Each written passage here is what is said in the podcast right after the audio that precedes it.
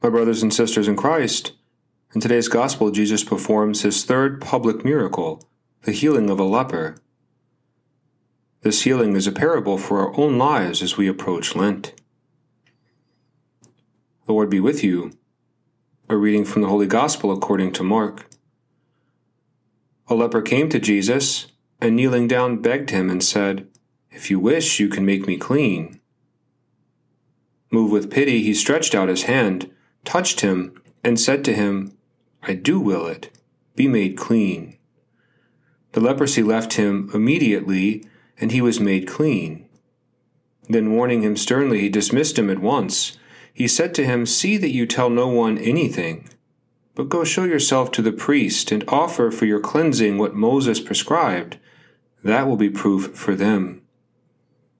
The man went away and began to publicize the whole matter he spread the report abroad so that it was impossible for Jesus to enter a town openly.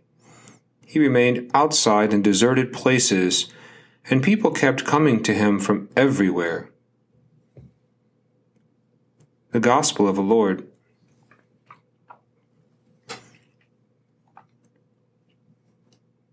We continue following Jesus in Mark's Gospel. Jesus has moved out of the synagogue, out of Simon Peter's house, and into the open fields where the impure wandered. He's now in the land of lepers. Leprosy was a bit like COVID, it quarantined people. But lepers weren't quarantined for two weeks. They were isolated for the rest of their lives, living like a separated species, defiled, unapproachable, even subhuman.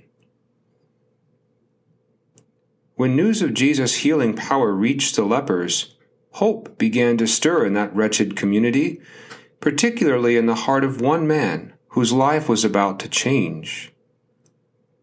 Courage welled so high in his poor soul that he broke social conventions, barreling through a crowd of people like a bowling ball rolling through pins. Knowing his chance had come, he threw himself at the feet of Jesus looking like no more than a desperate mass of rotting flesh.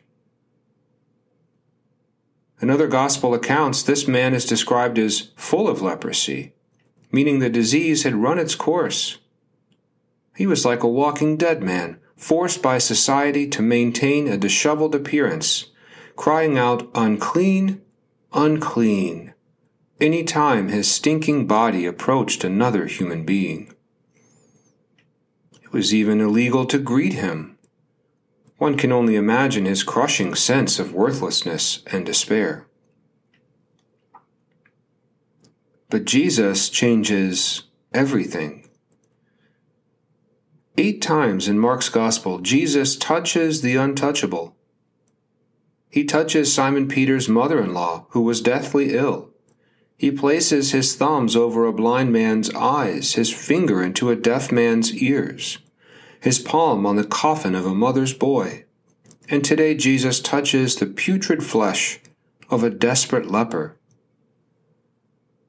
Lying flat on his face, dragging his lips across the dirt, the desperate leper cries out, If you will it, you can make me clean.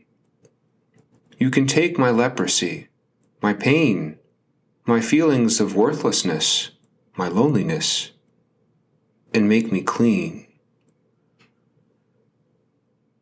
Stirred with compassion, Jesus kneels down, touches him, and says, I do will it.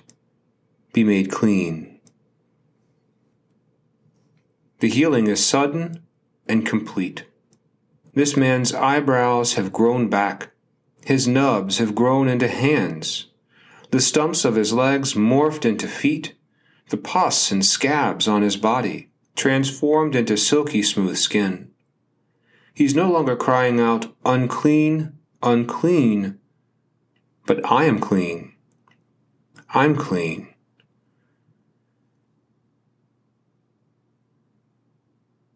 This is what Jesus can do for us. He can take our impurities, our burdens, our pain, and make us clean. After this miraculous healing, Jesus remains in the countryside. The irony is stunning. he cannot re enter the city. By touching this leper, Jesus has become ritually impure, in a sense, making him the leper. Still, the crowds come to him in droves, desperate to feel his healing touch. What Jesus does for this leper foreshadows what he also will do at the cross. Just as he takes this leper's impurity upon himself, so at Calvary Jesus will bear the world's sins, tasting death in order to free us from everlasting death, the greatest impurity of all. Think of today's gospel as a parable for our own lives. Just as this leper was infected with leprosy, so we've all been affected by sin. The nature of leprosy, with its deceptive beginnings, its slow progress, its destructive power, and the ultimate ruin it brings, makes it a powerful symbol of sin Sin ruins us, it damages our relationships, it separates us from others, it brings us down and can even make us feel unworthy at times. Jesus wants to take those burdens from us.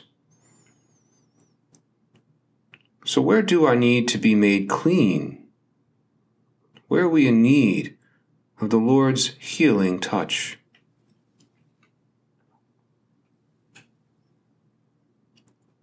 I did not come to call the righteous, Jesus says, but sinners.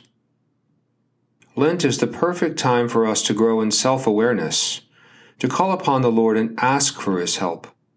Then Jesus will look at us compassionately and say, Be made clean.